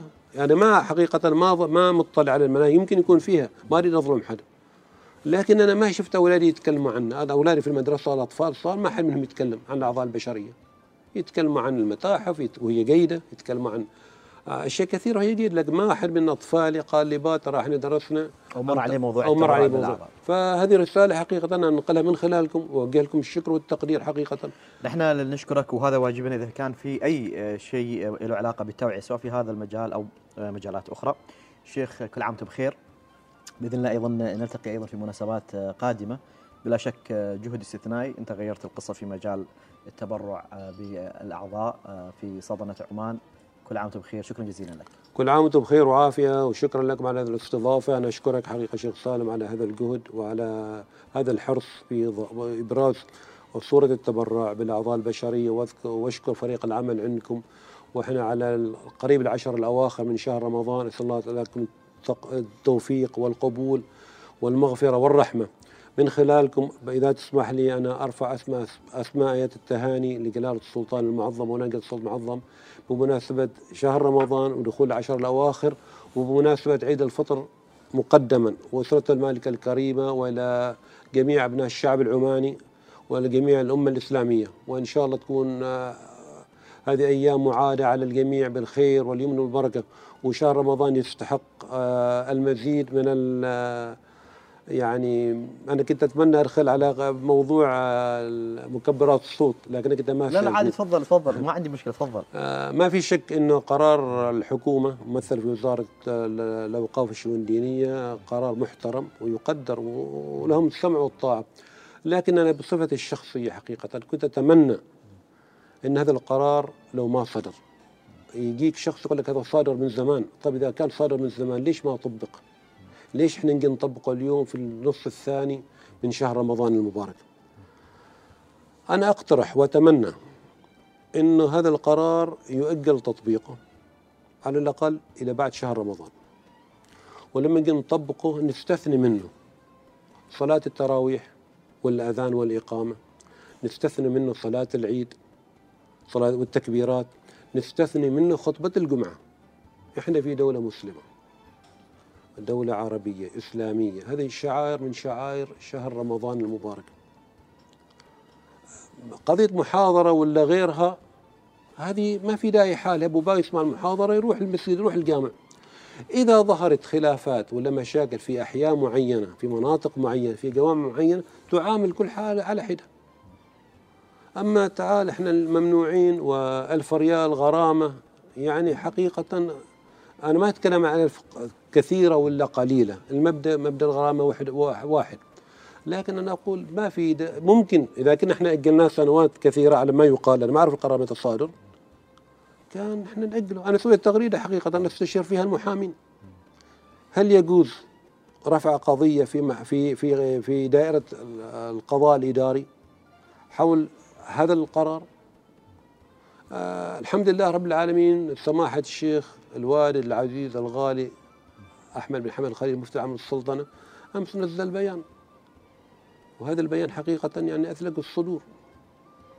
وما نبغى يكون هناك اختلاف بين مؤسستين يمكن لهن كل التقدير والاحترام. وأنا أقول حقيقة من وجهة نظري كلام سماحة ال- الشيخ أحمد الخليل المفتي العام للسلطنة هو الأقدر أن يطبق. وتعالج كل حالة وحدها.